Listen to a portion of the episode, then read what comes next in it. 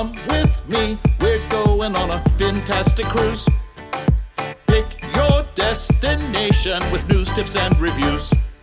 But here is an item you might not have thought of. All of the things under the water. Nature surrounds us with elegant features. You can't go on a cruise and not see the creatures. So let's make some magic. Let's get ecstatic. Instantly classic. Maybe romantic. The wildlife around you. Cinematic on your fantastic cruise. Bon Beanie, everybody. Welcome to another episode of Fantastic Cruising. I am Matt. And I'm Kimbra. And, it's Friday night that we're recording this. You guys are going to get this as early as Sunday, November 8th.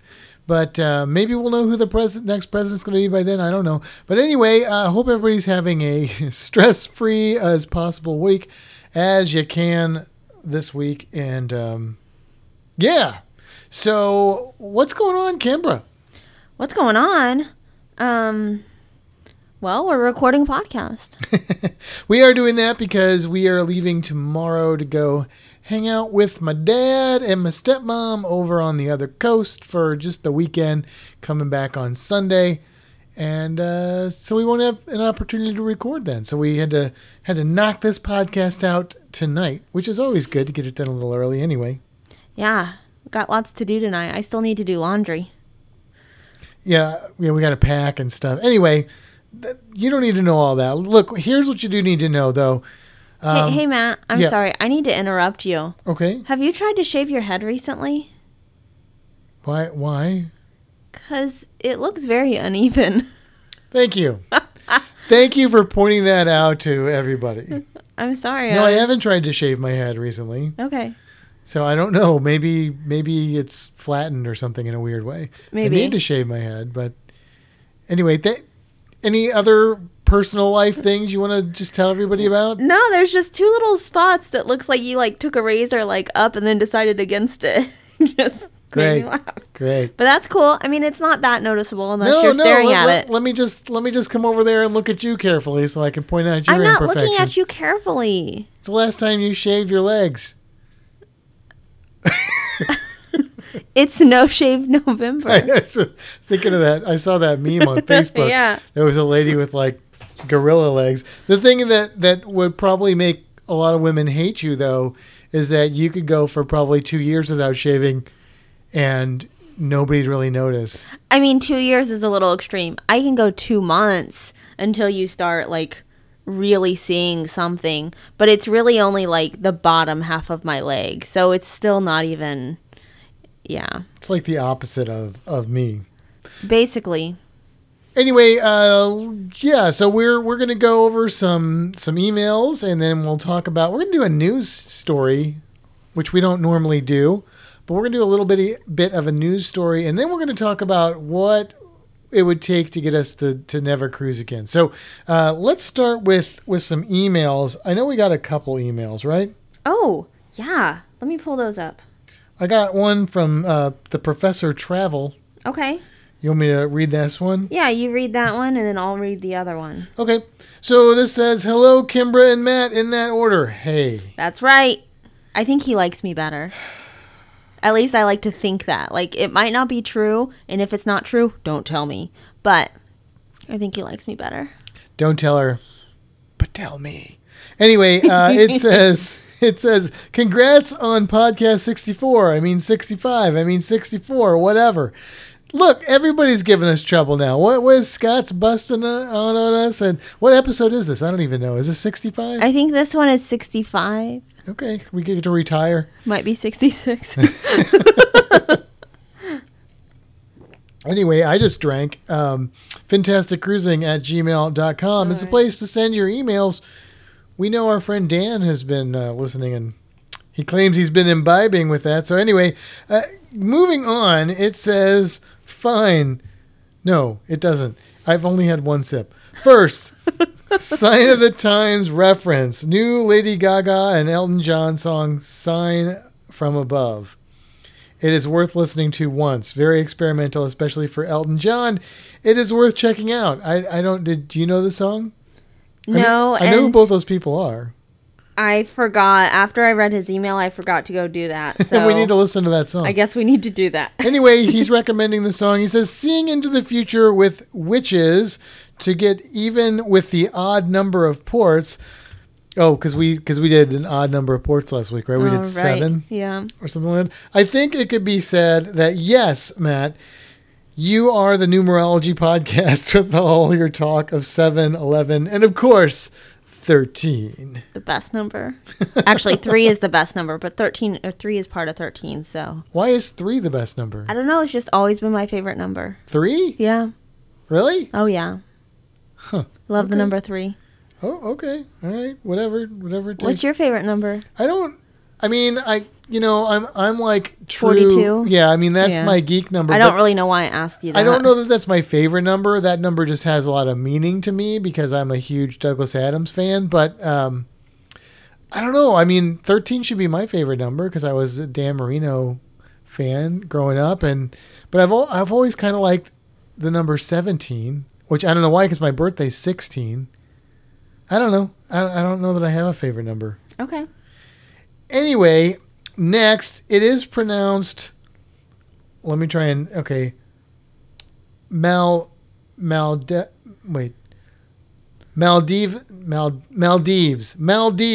He says, like shopping mall and divas, but without the A. Maldives. So we said the Maldives. We were talking about the Maldives. It's the Maldives. So my apologies out there to anybody that knows how to pronounce that. And we didn't. But now we do. The Maldives. Thank you very much, Scott.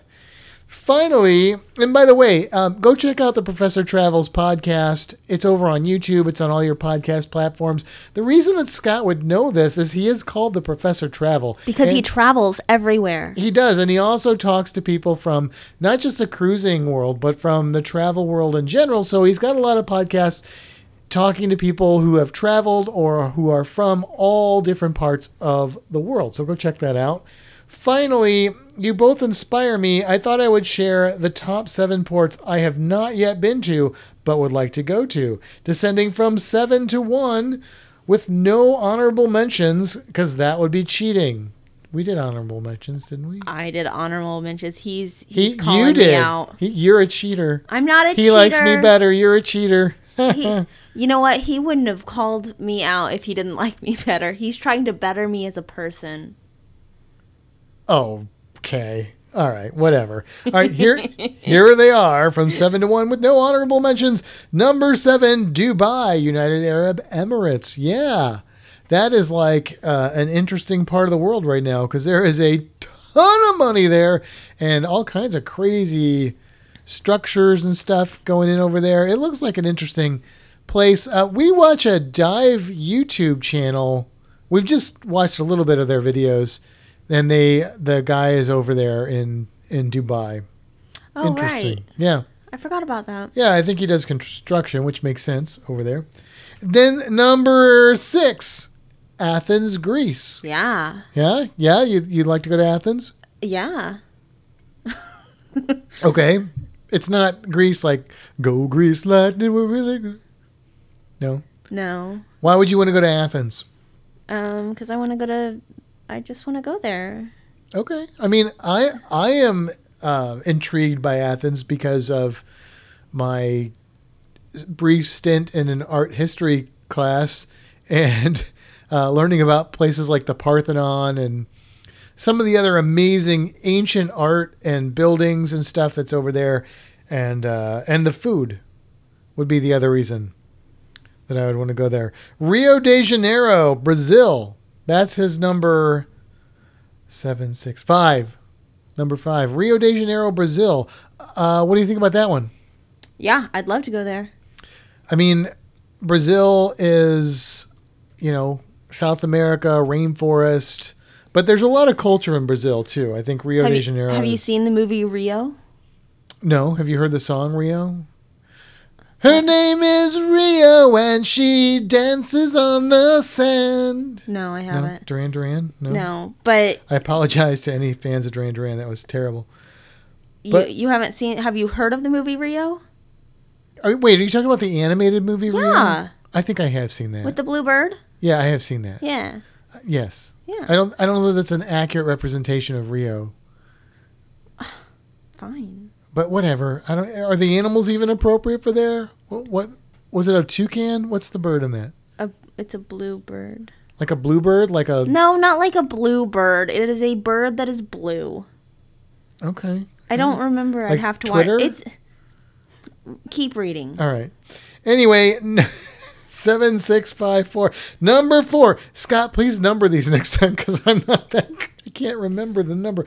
Sydney, Australia. Yes. Well, that was on our list, kind of, right? I mean, you didn't say Sydney. You said something, and what did you? That's true. Because I was talking like you would leave out of Sydney to get to the ports that I mentioned. Yeah. I said Australia as a whole because I couldn't decide. So you just chose an entire continent/country. Yeah. Should be country/continent probably. Anyway, yes, I don't want to visit Sydney, Australia. I'd like to just move there. That's what I want. I want to move there. Can I move there? How do you get your citizenship in Australia? Is that something I could do? Only if you take your girlfriend with you. I mean, yeah, well, yeah, but we may have to leave Reno behind. No, we could take Zilly home. You want to get rid of Zilly? No. I'm going to tell her you said that. No, we could take her home. She would live in Australia again with us. But you want to get rid of the dog. Well, I didn't say that. I just said that'd be more complicated probably getting him over there. Anyway, I don't know. But yeah, does anybody know how can I get citizenship in Australia? How can we get citizenship in Oz? Dave and Sue can adopt us. That would work. If you're listening, Dave and Sue, will you adopt us? Or Ian? Yeah. Ian could adopt us. I mean, I'm not picky. Number 7654. No, 3. Number 3. New Orleans, Louisiana. Why did I go country there? I was trying to go New Orleans. I can't do the New Orleans accent, apparently. But I went totally like country. New Orleans, Louisiana. New Orleans. I mean, that's, yeah. But, Scott, you've never been to Nolens? To NOLA? To New Orleans? Really?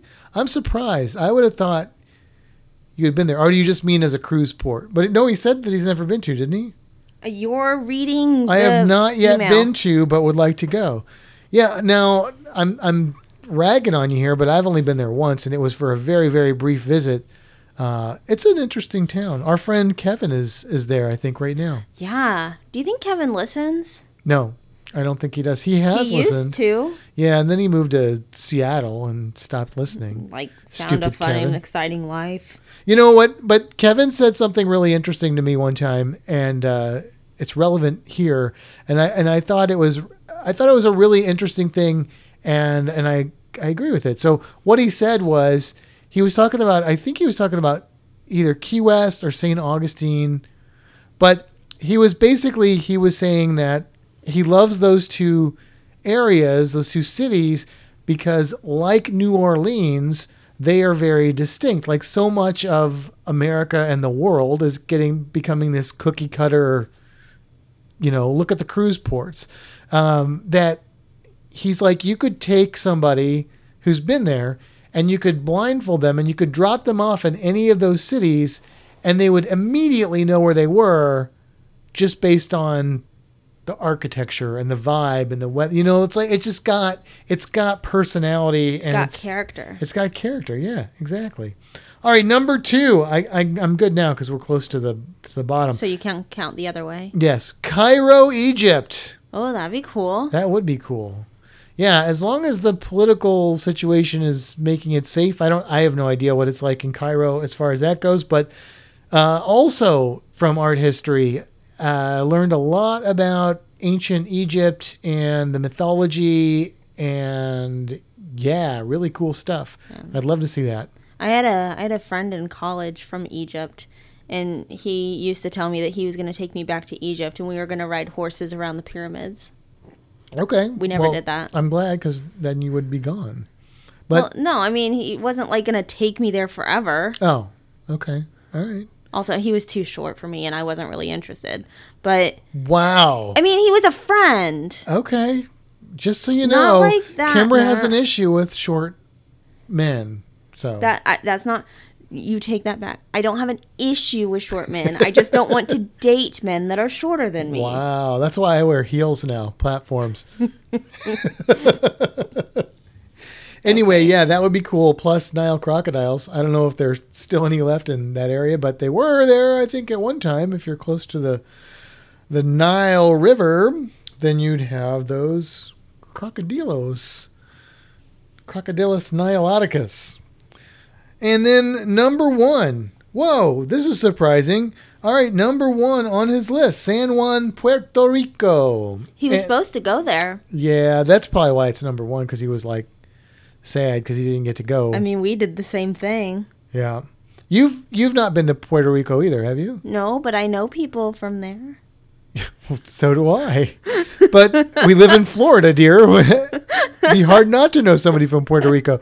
But I've been to Puerto Rico and twice. And, yeah, I really enjoyed it. The first time we went to El Yunque Rainforest, and it was cool. But the last time I was there, we just hung out in Old San Juan, and it was really cool. I really liked it a lot. So, yeah, I'm a fan. So thank you for the list, Scott, and I'll read the rest of your email here. It says, keep the faith for cruising to resume for us all. Thank you, Scott. Absolutely. And then let's see. It says, P.S. already rescheduled my December Carnival cruise for this year, from this year to next, but changing ports to Sydney on the Carnival Splendor. Oh, so he's going to Australia. Yeah, that's cool. Okay. All right. Thank you, Scott. Like we said before, if you do have an email, if you want to send us your comments, your questions, your concerns, you may have some complaints after the topic of today, then send them to fantasticcruising@gmail.com. We promise we'll read them. We may even read them on the podcast. I'm going to take a drink. What? Oh, I'll take a drink. I'm drinking a Innocent Gun Scotch barrel ale. My drink doesn't taste as good as I remember it last time. No? You're having the, what is it? It's the... It's a creme brulee nitro something. Milk stout. Yeah. Creme brulee nitro milk stout by, what's the name of the brewery? It's the people that do the pumpkin stuff. Anyway. Yeah, It tasted more like butterbeer last time, but it also, I was drinking other stuff at the same time. Let me taste it. Okay. And then we have another email. Yes, our other email is from Tom. And Tom says, hi, both. It's not as sweet this time. Yeah, it's like, it's kind of bitter. It's got a little bit of bitterness to it. Yeah. It's interesting. He said, hi, both. See, he didn't want to get involved. I felt so sad when Kimber talked about... That's because I think he's British. He's just being polite. Probably. I felt so bad when Kimber talked about refreshing the email. So hopefully this will add a little excitement to your day. It did. Yes. It really did. Yes. You should send one every day. No, I'm just kidding. Every day? You can just work your way through an entire email by sending an email each day that has like one word in it. Basically, don't do anything else. Just keep writing us emails. And no. But we do appreciate the emails. Absolutely. Yeah. The port I visited that I love to go back to is Madeira. Madeira, yeah.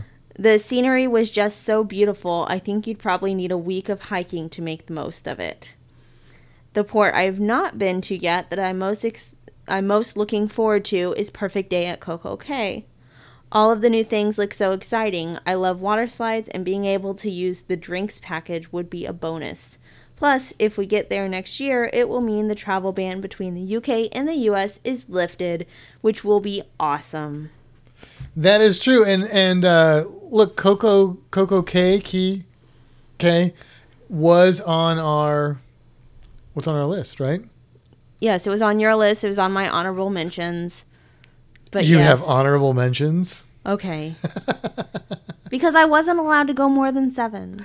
Okay. All right. Anyways, and then to finish his email. By the way, you're right about Indian food here in the UK. It's similar to Chinese food in the US in terms of being very popular and widely available. Thanks for your work on the podcast. I always enjoy listening. Tom. Well, thank you, Tom. And I am glad that I am right about that, because I have a special place in my heart for the UK. Although I've never been there, I would love to visit. I guess maybe this is a stupid way to make this association, but a lot of the music that I like and a lot of the television and movies that I like are British. And I feel like I've gotten a taste of the culture from watching BBC type shows. I could be wrong about that, but I relate to it. And I love Indian food. So yeah, that's really cool. I would love to come over there, and I'd like to go to every place in the UK, from England, Scotland, Ireland, Wales. I'd like everything, which would probably take a long time, but yeah. Okay.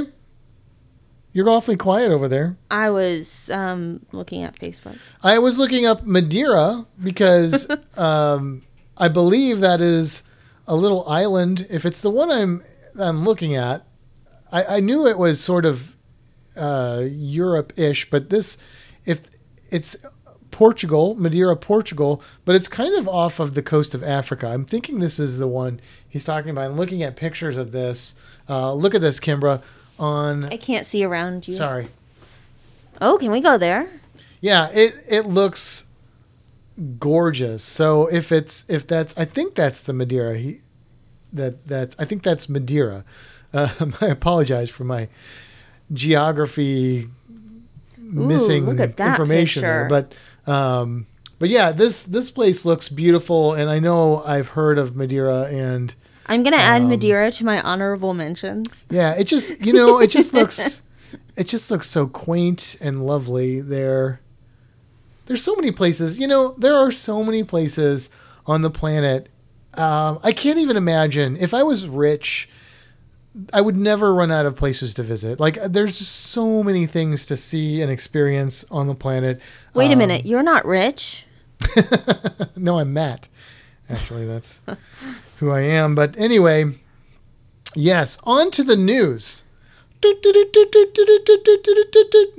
We don't normally cover news here. I know I said that last week, but I thought this one needed our attention because, we just had the election and there was some cruise news that came up in the election, and it has to do with the Florida Keys, specifically Key West, where there was some stuff on the ballot that passed with over 60% approval, and basically three referendums that are, one, they are not going to allow, they're going to prohibit cruise ships with more than 1,300 passengers from docking in Key West. And that would really limit all of the major cruise lines, major ships. Like, so there's some of the smaller lines that they own, I think, would be able to go there, but it's really going to limit them. The second referendum limits the number of daily cruise visitors, ship visitors that could visit in one day to 1,500. So you could not have two ships in port unless they were very, very small.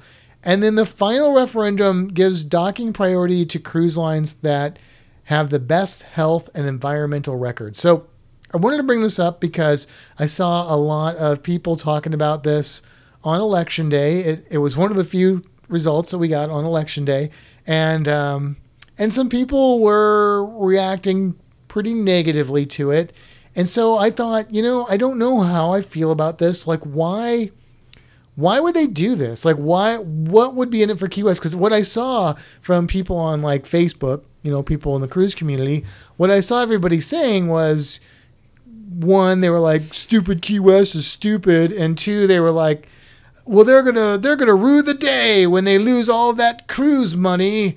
And that's all I saw. I really didn't see any nuance. I didn't see anybody looking at it from the other perspective. I didn't see anybody do any research as to why this came up. So I did that research.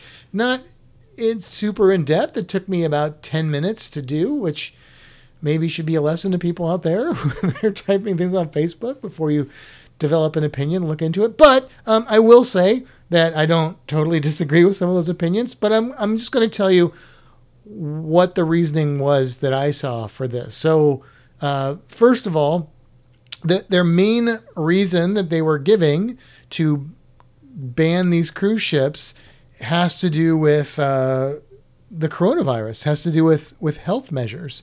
So I don't know if the group that sort of organized this, I don't know if that's their only motivation. You know, that of course was not obvious.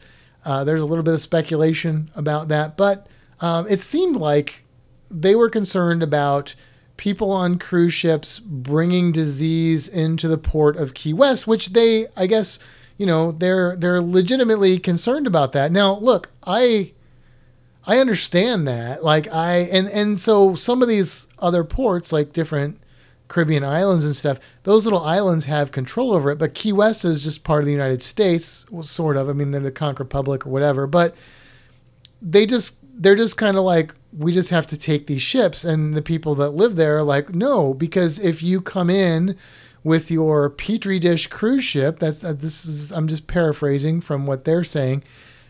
You're going to bring this disease into or a higher risk of it. And then we're going to have to shut down Key West, and then we lose all of our revenue.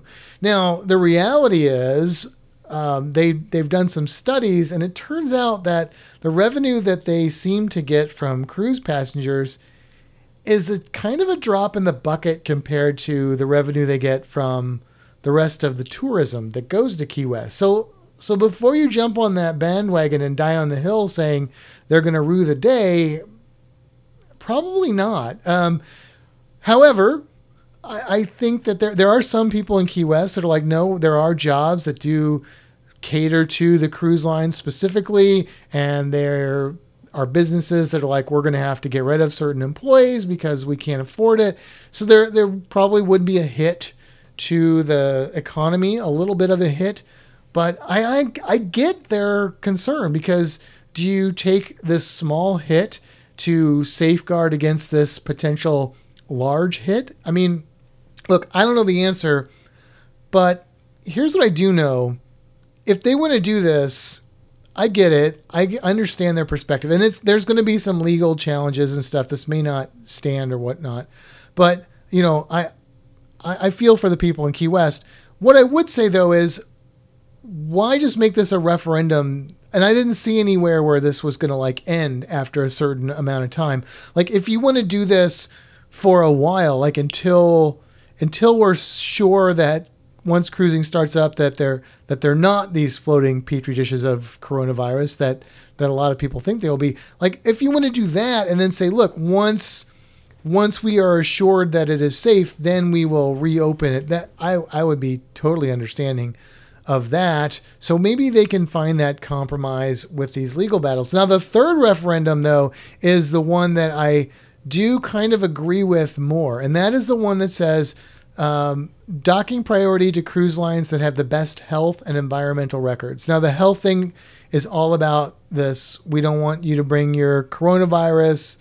They said norovirus. I think that's a little stupid. Norovirus, we all know that's not that big of a risk on cruise ships. It just gets lots of media attention when it happens.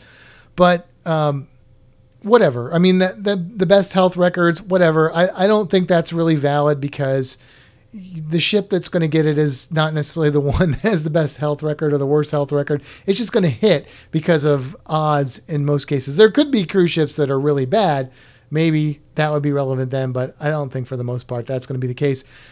The other one, though, is the one that I kind of really appreciate, and that is the environmental record. I know that cruise lines are, at least on their face, trying to become more environmentally friendly. And I actually want to do a whole episode on this, but it's not going to be today, because I'm going to have to do a lot more research about the cruise industry and how they impact the environment. And are they doing things that are really making a difference? Could they do more? Do they really care? What is the actual impact? I really want to get into that and analyze it, because obviously, you know, Kimber and I both care a great deal, as I hope everybody that cruises would care about the environment. And, you know, cruising does have negative impacts on the environment. So I think that incentives like this from ports would just be one more way to encourage cruise lines, cruise in the cruise industry, to really follow and look for new technologies that would help limit their impact on the environment. I think so. I think that I'm good with that. And I really, this really made me think about Bimini, because a lot of people in Bimini are really angry about the cruise line going over there, and they don't like that ferry, that the ferries that go across. They hate that because they think that, you know, they're tearing up the natural environment. And look, as much as I want to go to Bimini on Virgin Cruise Line, like, I get it. Like, I also realize that we have to be careful about how we do these things, because we don't want to lose these ecosystems and these habitats just so we can have a vacation. Like, that's not the way to think about these things. So, but I'm not an extremist on either side. I'm the kind of person that goes, look, here's the problem. Let's look at the real issues with this problem. Let's try not to politicize it. Let's just look at the actual facts as best we understand them and find a solution that is going to work the best for everybody. And sometimes people aren't going to be completely happy with that. Sometimes I might not be completely happy with that. Sometimes you might not be completely happy with that, but I think that that is the way to solve problems, and especially environmental problems. So that's my 2 cents on the Key West thing. Let us know what's your opinion on this. Do you think that Key West has gone crazy? Do you think they're like, yeah, I get it? What are your thoughts on the Key West stuff? Send us an email, fantasticcruising@gmail.com. You have any thoughts on that, Canberra? I agree with all the things you said. I didn't look into it like you did. You better. So, I'm just kidding. So the first that I actually heard about the details was right now listening to you. But I completely agree with all of the things you said. And look, I feel like I should say this right now, because obviously I'm not going to get political. Don't worry. But obviously our country is very divided, and you see that reflected in the cruising community, and it really makes me sad. And I see a lot of angry, hateful things. Then sometimes I think people don't even realize they're being that way. And I see a lot of people that write these sort of off the cuff opinions and viewpoints, and a lot of times I don't think they're taking the time to investigate them before they start mouthing off about it, or thinking about the whole picture or other perspectives. I know that I have had a lot of people that I've really been, I mean, I'm not saying I'm like a liberal snowflake, but I've been upset by, because they say things that are just directly about me, and they probably don't even realize it. They're not trying to say things about me. But anyway, I'm just saying, think before you talk, and especially when you're on social media and it doesn't seem like there's anybody standing in front of you. People have different thoughts. They have different beliefs. They have different politics. They have different religious views. They may lack religious views. And, that's all fine, as long as we can just talk about it and respect other people's ideas. The minute we stop doing that is when we get into problems. All right, I'm going to get off that subject and get into our main topic, unless you got anything you want to say about anything else. I like waffles. Really? Yeah. Okay. What? Yeah, okay. You like waffles. Yep. That was deep. I know. I was trying to lighten the mood. Okay. You could have said, I like feathers. That would have been light. Well, I thought waffles, you know, good fluffy ones can be a little light. Like, I don't like real dense ones. That's true. Yeah. No, I get it. All right. So what is the topic tonight? The topic is, what would have to happen to make us never cruise again? Right? Right. So why did we come up with this topic? Because there's a lot of people talking about that. Like, they won't cruise right now. They won't cruise. If this, that. Yeah. So some things that I've heard are, I won't cruise if I have to wear a mask. I won't cruise if they make me do a health screening. I won't cruise if they make me get a vaccine. I won't cruise if they make me get tested. Yeah, get tested for the virus. That's kind of the health screening. Well, it is. Well, it's more specific, yeah. I guess. They won't cruise if they don't get to go to do things on certain ports or get to go to certain ports. And so it got us thinking, what would it take for us to stop cruising? And I don't mean necessarily temporarily. I mean, like, are there things that could happen that would make Kimber and I be like, you know what? I'm done with this cruising nonsense. And so we came up with a list. Some are more serious than others. And we're going to go over those and just kind of talk about them. And you can see what you guys think. So you want to start us off? Yeah. So the first one on the list is it's too pricey. So if prices of cruising like shot up, I would have to stop. Like, one of the reasons I love cruising is because it's very reasonably priced and I can pay it and go. Yeah, absolutely. And look, I mean, the cruise industry is obviously suffering now greatly because of the pandemic, and they can't cruise. I mean, I don't have to tell you guys that. You guys know that. So when cruising starts up again, I don't know what it's going to look like. Like, you know, businesses that have opened here in the Tampa area, sometimes they open and people aren't going because, quite frankly, they're afraid to. And I get that. I totally respect that. But if we can find a way to safely patronize these businesses, maybe it's not ideal. Maybe it's not the best scenario, but it might save these industries because if they can't function because they can't get enough people, then they have to compensate by raising the prices. I mean, that's one scenario that just popped into my head. And if cruises became too pricey, well, it's not even that we would choose not to go. We just couldn't afford to. Right. And one of the reasons that we cruise, like you said, is because, you know, when we compare it to spending a week in Bimini, we could spend a week on a cruise ship, go to several islands, and spend less money and have all of our food and entertainment included. So, yeah, if that balance tips and suddenly cruising is not the less expensive, then we have to reevaluate everything. And that may limit or exclude cruising from our vacations. Yeah. Okay. Next thing we've got on here is limited port experiences. Now, this is something I've heard people talk about, and basically they may be doing things where you can only do certain excursions through the cruise line, or maybe you can't go out on your own, or I don't know, stuff like that. So look, during the pandemic, I'm okay with that. Pardon me. I'm okay with that. Like, I'm not going to not cruise because of that.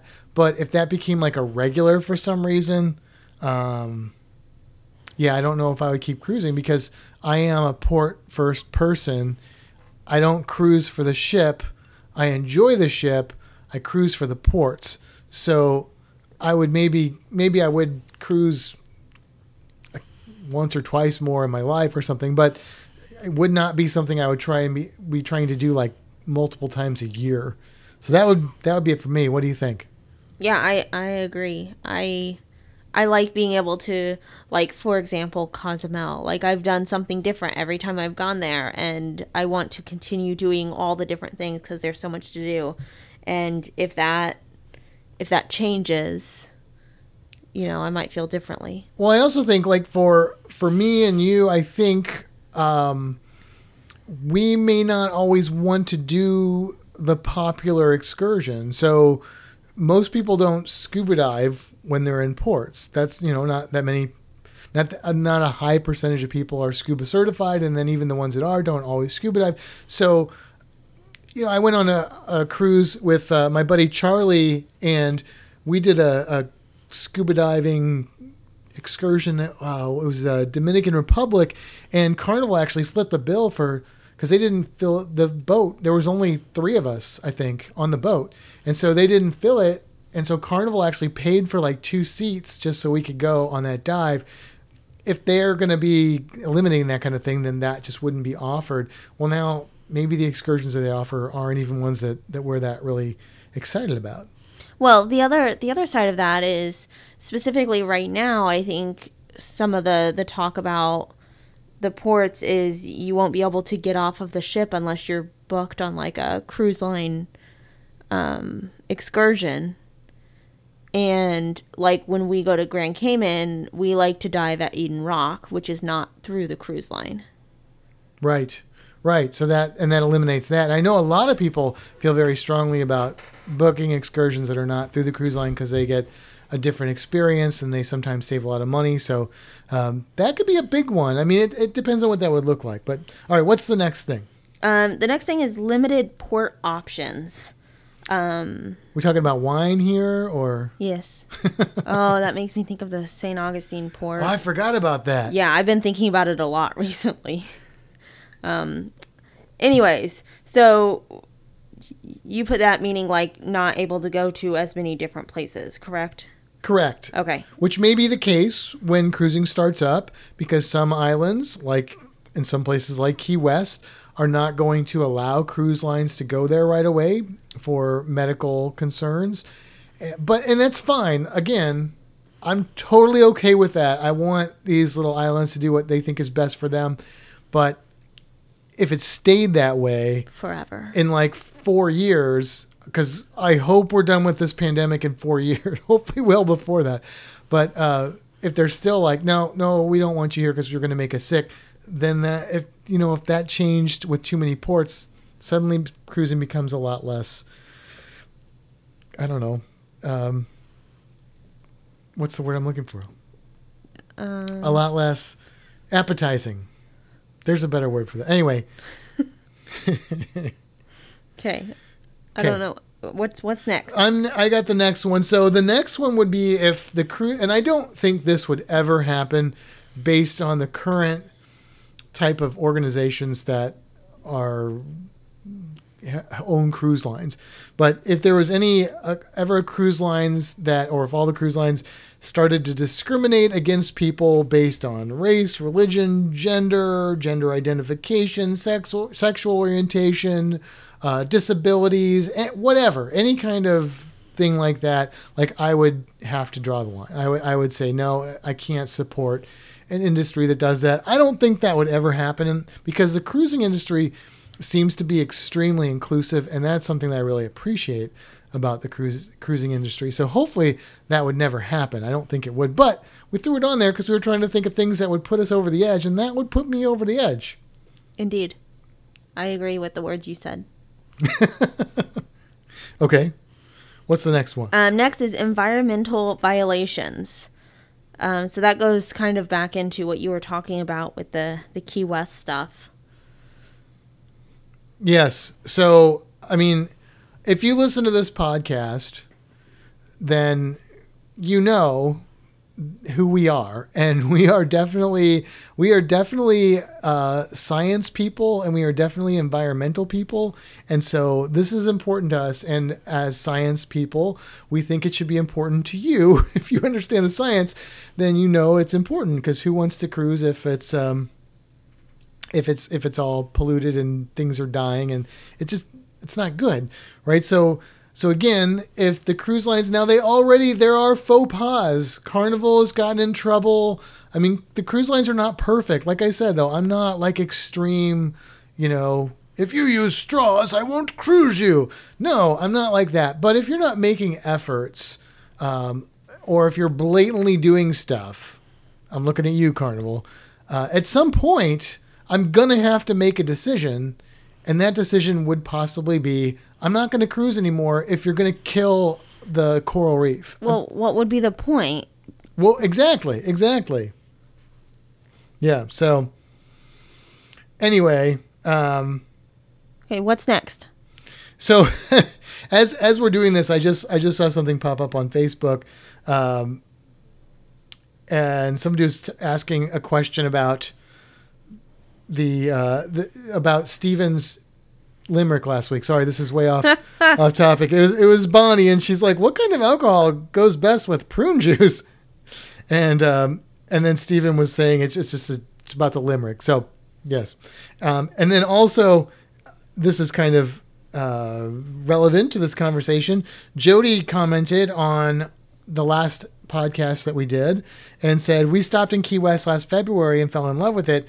We are really looking forward to going back there, but looks like that might not be an option on a cruise. So there you go. There's some people reacting to it now, not the way I was talking about, but people are thinking about this. This is a concern. What I will say, I know we just totally derailed, but what I will say is this: having been to Key West, one, we don't usually think about going there because it's more expensive to just go and stay than just to go cruise. And I'd rather go to some of these other ports. Like Key West is not really a port that I want to go to because I could just drive there, but I don't because it's too expensive.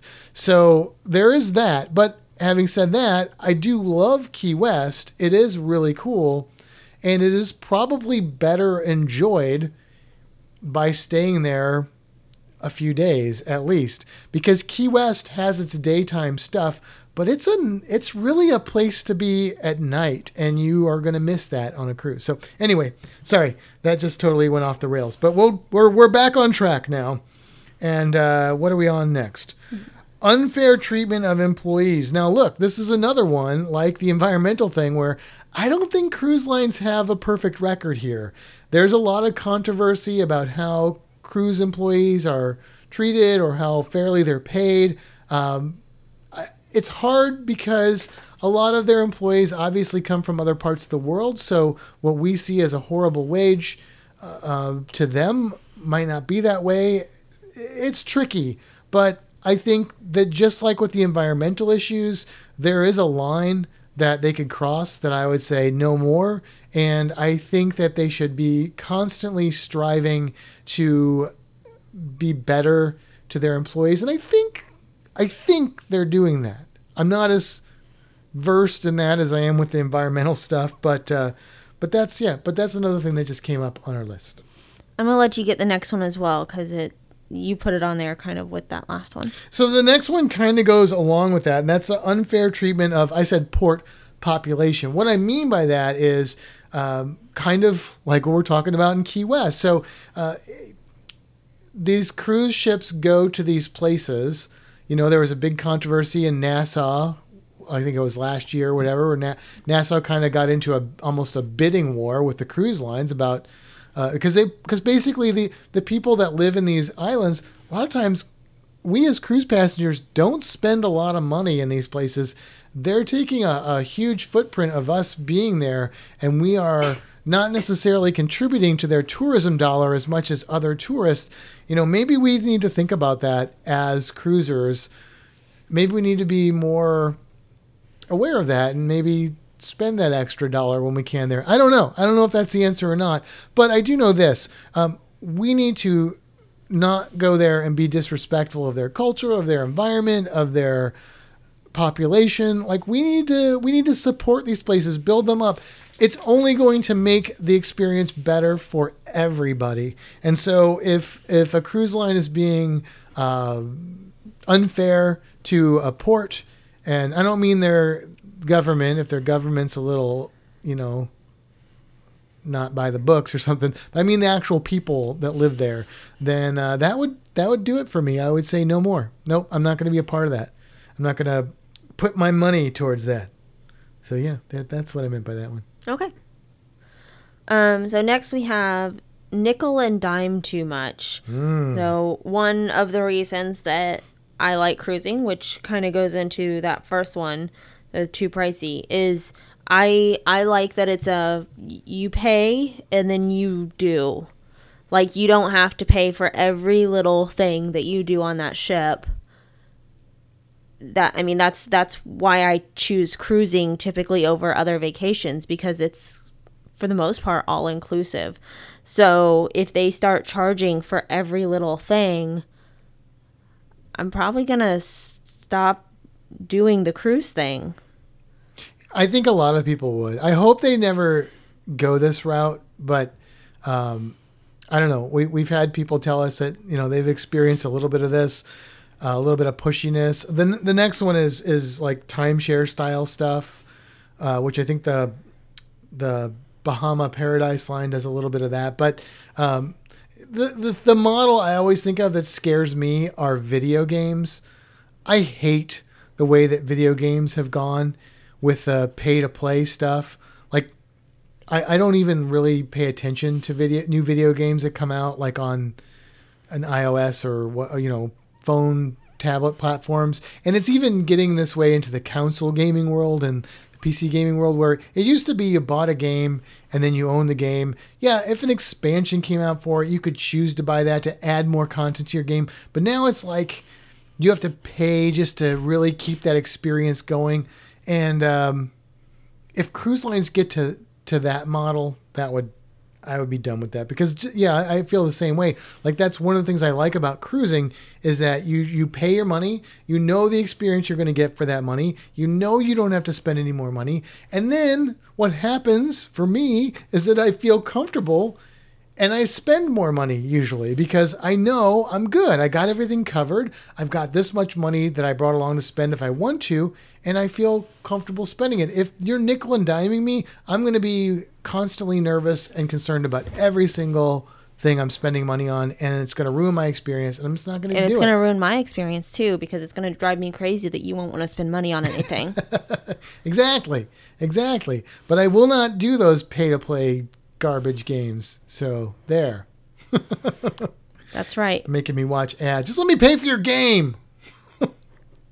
Anyway, what's next?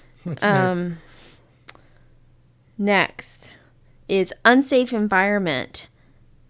Yeah. So I wrote this one down. You did. Look, I think cruising is a pretty safe activity, but if that changed, then I would change my attitude towards cruising. The whole health thing, if it got to a point where, it's already a little bit of a concern. We've talked about that with if you get sick or you get injured or something on a cruise ship.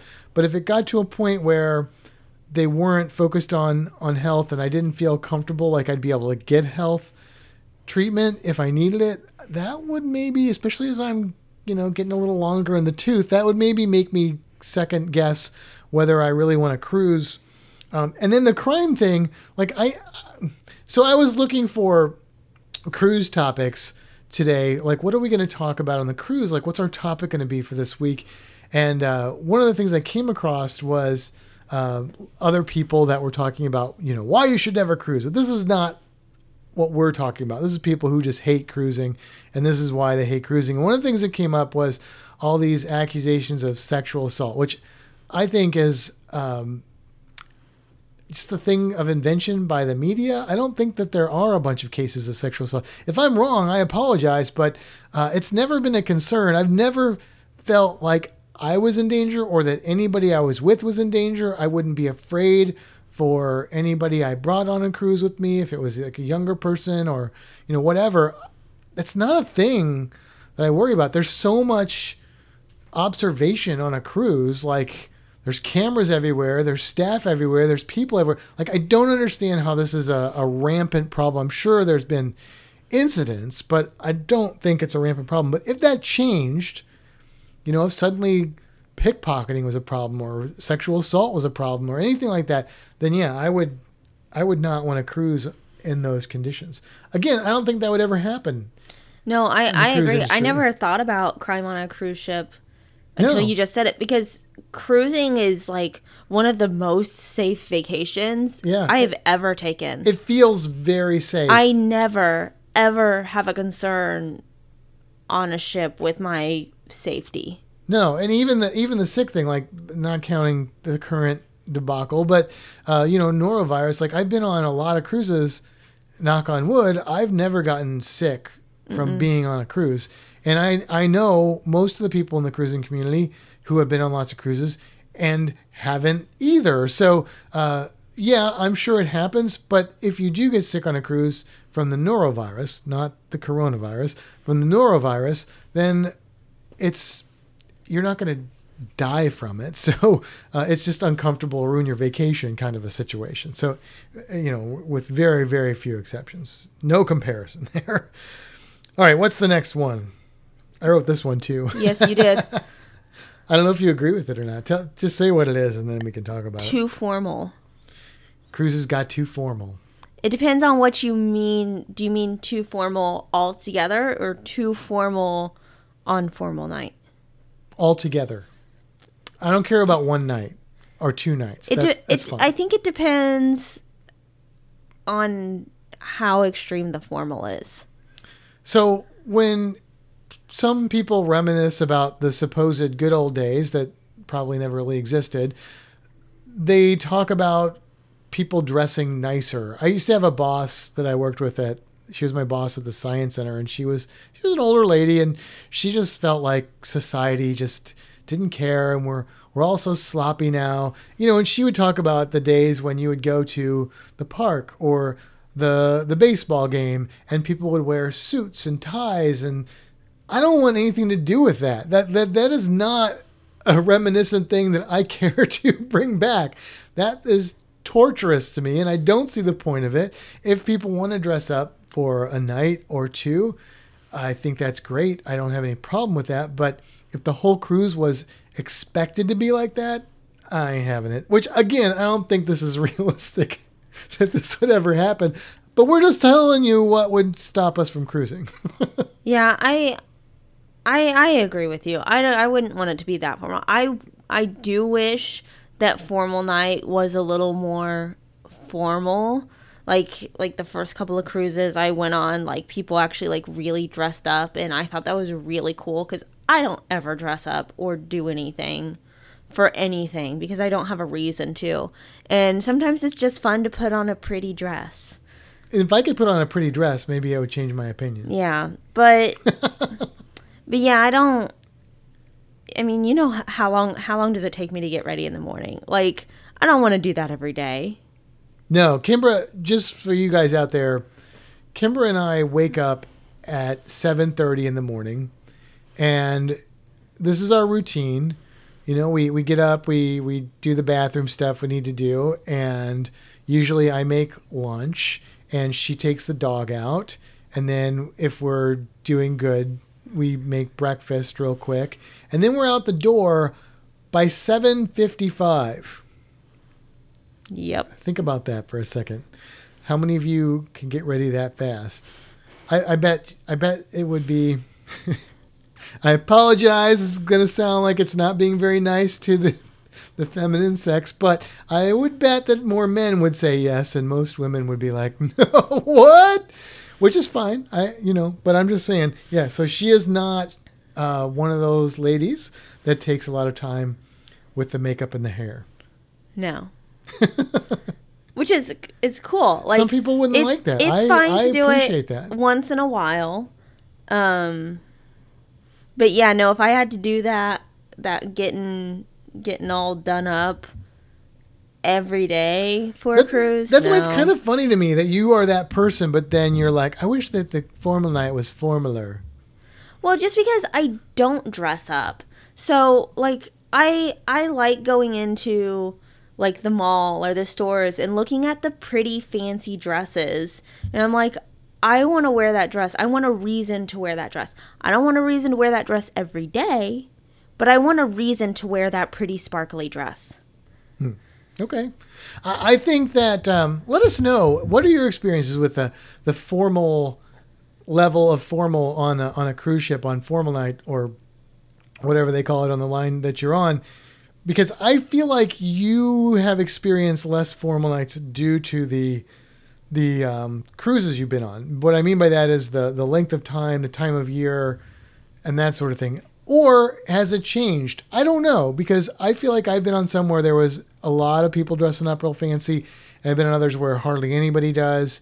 And I don't know, I can't even tell you if that's something that's changed over time or if it's based on the type of, you know, is it a spring break cruise? Is it a 5-night cruise? Is it a more expensive ship? Like, do those things matter?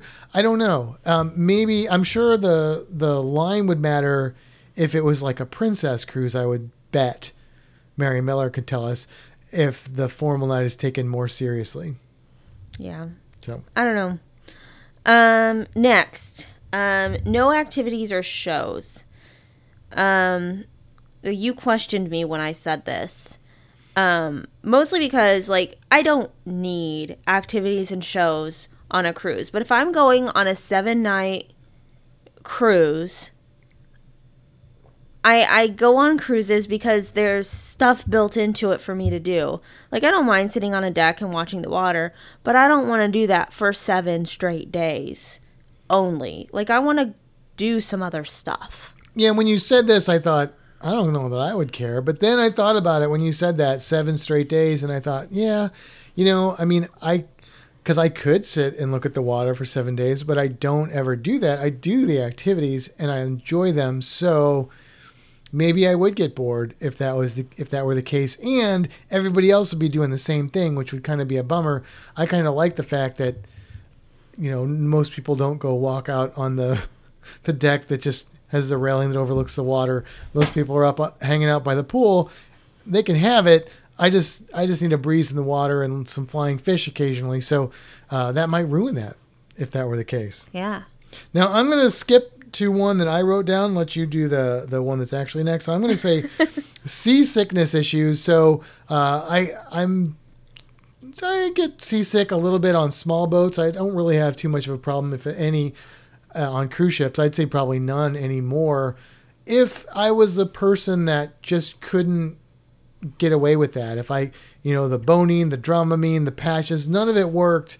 I don't think I could cruise. If that happened, I don't think I would continue to cruise, because when I feel seasick, like, it doesn't matter where I am, what I'm doing, I cannot enjoy myself. It is that severe. And if you've ever suffered from seasickness, then you get it. Like, nausea is terrible. So that would ruin it for me. That would do me in for cruising if I became suddenly very susceptible to seasickness. I don't know if anybody is that susceptible to seasickness. I don't know. I hope not. I agree with that. I saw that on some of the stuff when I was looking it up, but I just kind of was like, whatever, I don't get seasick.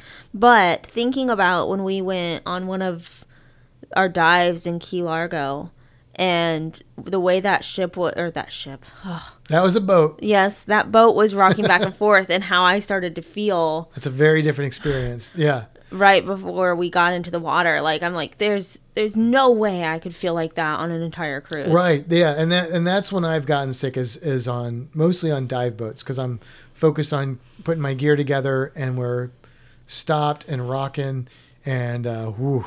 That's why I take Dramamine. I don't take it on the cruise, but I take it on dive boats because of that very reason.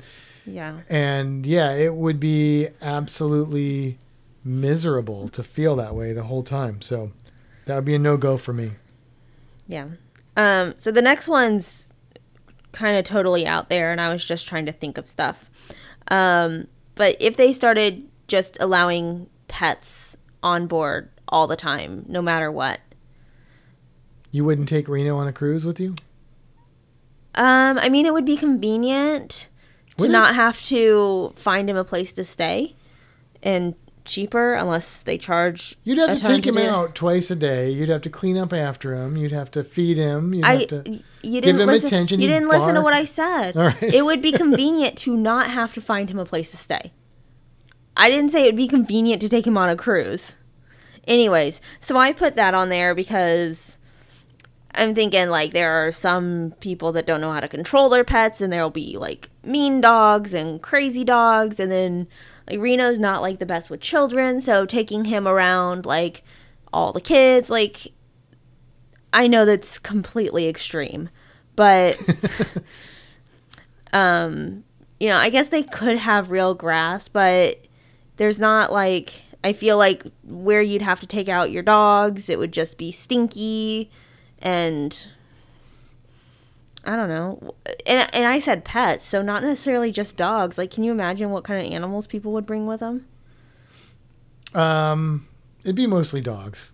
I know. Maybe, I mean, I wouldn't mind if there was a bird on there, because that just would make me feel like it's on a pirate ship. Mm. You want to take Guinness? A snake. We could take snakes. The snakes would be fine. Yeah, that's true. We could take the snakes. They wouldn't get anything out of it. Yeah, I don't know. How would we store them? You want to carry Guinness's tank? Yeah, we'd have to. There'd be a problem because they wouldn't let us hook up his heating elements in the room. That'd be an issue. They'd have to have pre-built snake enclosures in the room. So you could just walk on with your snake. All pet cruise.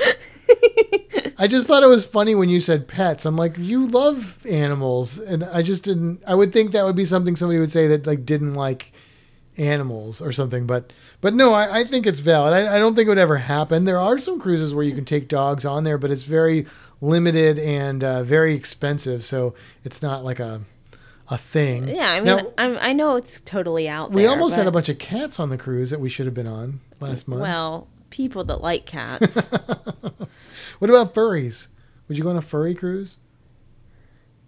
No. All right, just because it's not my style. Okay, you wouldn't have to be a furry. But I'd be the only one that wouldn't be. No, I wouldn't be either. I mean, I respect people that right. No, do your thing, whatever. But yeah, not my style. A lot of the sci-fi conventions I used to go to, there was a whole furry population that would go, and they'd have a late night disco. And anyway, the next one on here is overcrowded ships. So one of the things that cruise lines would maybe have to do to counteract not as many people booking would be, and try and make up that lost revenue, would be to shove more people onto a ship. Now, there's safety regulations for how many people will fit on a ship, but I can tell you from cruising on the Carnival Breeze, when it was loaded to the gills, that really detracted from that whole experience. Now, it was still a great ship. It was a great cruise, but it was noticeable. The lines, the congestion, it was noticeable. So if that was the norm and it was even worse than that, that might do it for me. I might not want to cruise anymore. It was, I don't know. It could get really bad if it's overcrowded like that. I mean, who wants to go on a vacation where you don't ever have space to actually relax? Right.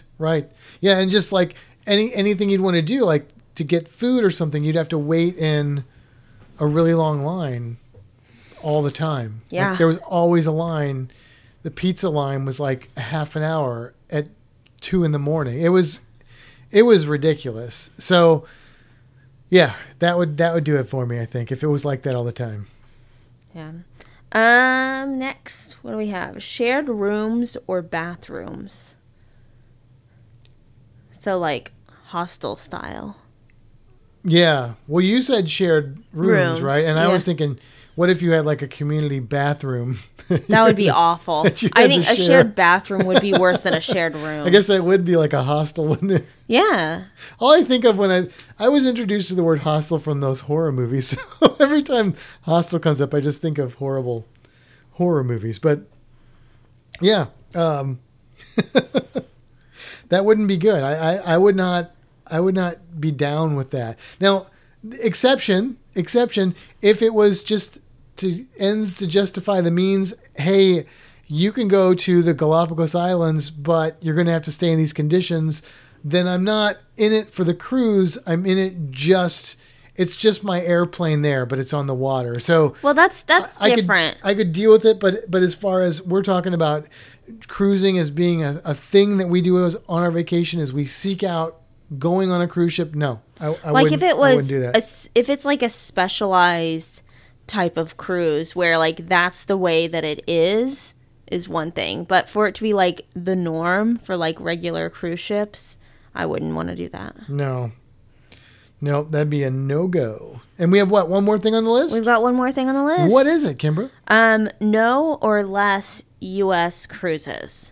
Mm. So I said that because it's not that it would make me not want to cruise anymore, but it wouldn't be as easy for me to cruise anymore. So if there weren't U.S. ports so easily accessible, I wouldn't cruise.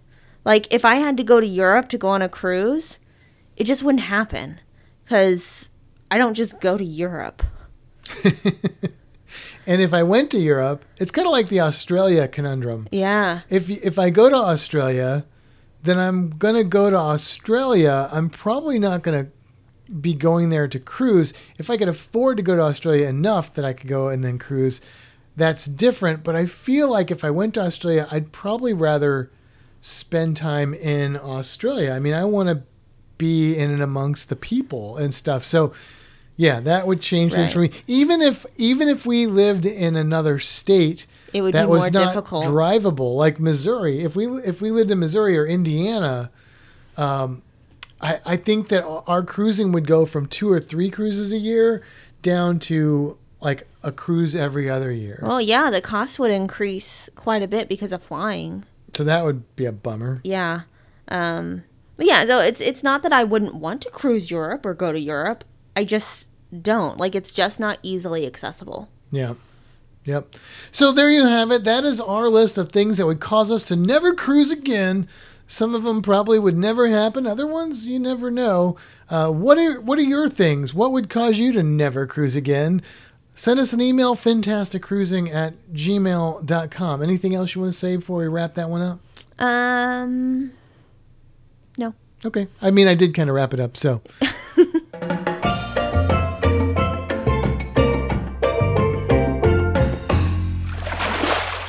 Well, since we did talk about environmental stuff a little bit, I thought it'd be kind of fun to talk about... You thought. Yeah. Well, yeah. What? I thought. You said talk about coral, because we were talking about Key West and environmental stuff. And I thought, because I just was in our coral farm mock-up thing at the aquarium, talking to one of our biologists and doing a little... class for a group of people virtually, and we have an animal that we raise at the aquarium that is super important. And if you've ever watched my diving videos from various places in the past, whenever I see one of these animals, I get really excited because I know how important they are. These are the long-spined sea urchins, and basically, if you're familiar with a sea urchin, they're a sea urchin. They are a spherical shape with really, really long black spines. They actually have a neurotoxin. So if you step on one or sit on one, it's not only does it hurt because it's a long, sharp object going into your flesh, but it also has an actual toxin that has mild to somewhat severe effects. It's not going to kill you like a cobra neurotoxin, but it can have pretty good impact. The biologist I was talking to said it causes him to pass out. Other people don't have much of a reaction at all. So there you go. But don't sit on one. But these animals are super important to the coral reef, and especially in the Florida Keys. The reason they're important is because these sea urchins are one of the few herbivores that live in the Florida Keys in the coral reef. And what they do is they eat the algae off of rocky, hard surfaces. So like where dead coral is or just old limestone from coral, whatever. They eat the algae off of there. Now, the reason that's important is because when new coral spawns, it needs those little polyps need a place to settle and start to grow to start a new coral head. And if there's algae growing on that hard surface, that's competition for the coral. The algae is often going to win. So coral needs a cleared off space. Well, that's what the long-spined urchin does, is they clean the surface so that the new coral has a place to attach and grow. So they're really, really important. Now, we found this out kind of the hard way.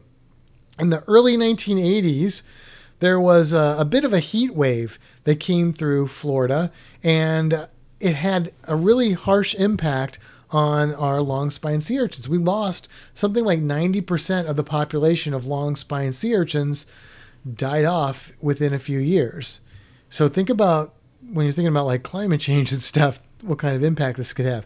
This species has never really bounced back in the Florida Keys. Now, at first, all the divers rejoice because if you've ever stepped on one or sat on one, then it's not fun. So a bunch of these urchins everywhere, and on a healthy reef, they are everywhere.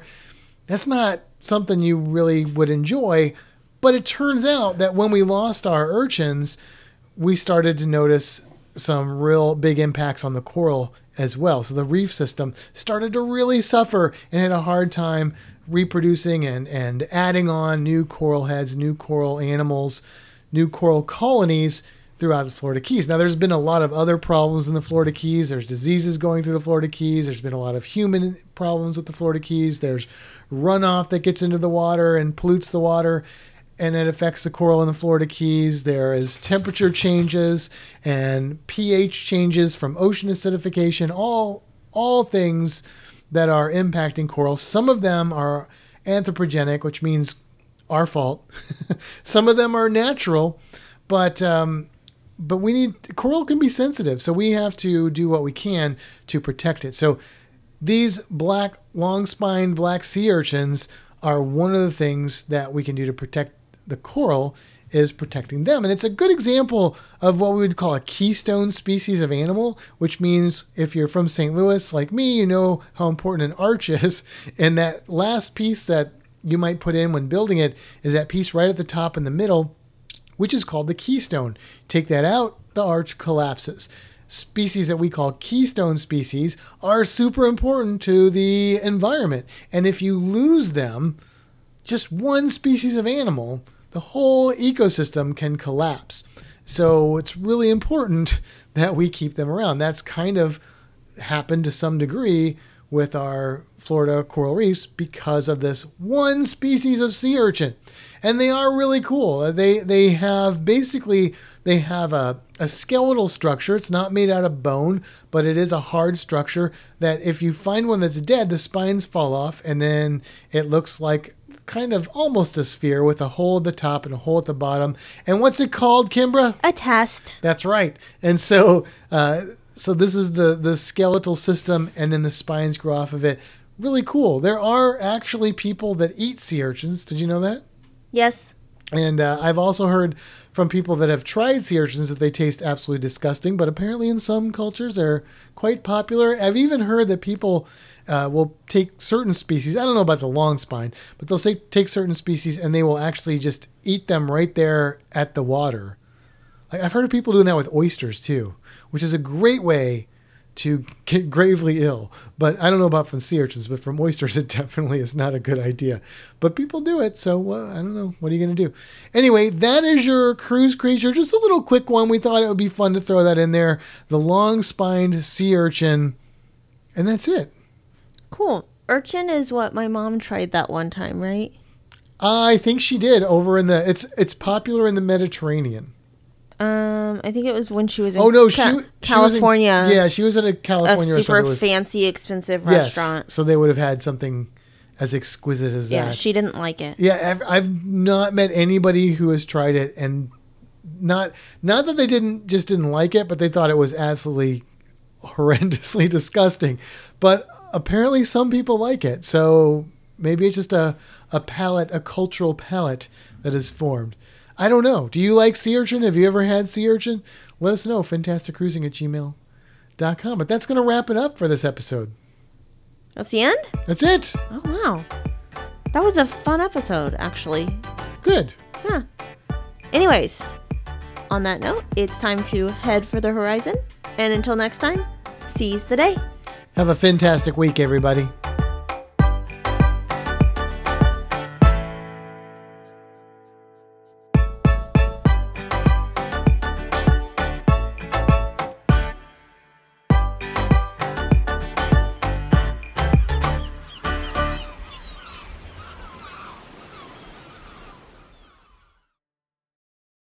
And welcome back after the little music rolls there. We've got, what are we going to do? We've got a couple limericks. We're going to read you a limerick each that we wrote ourselves, all by myself.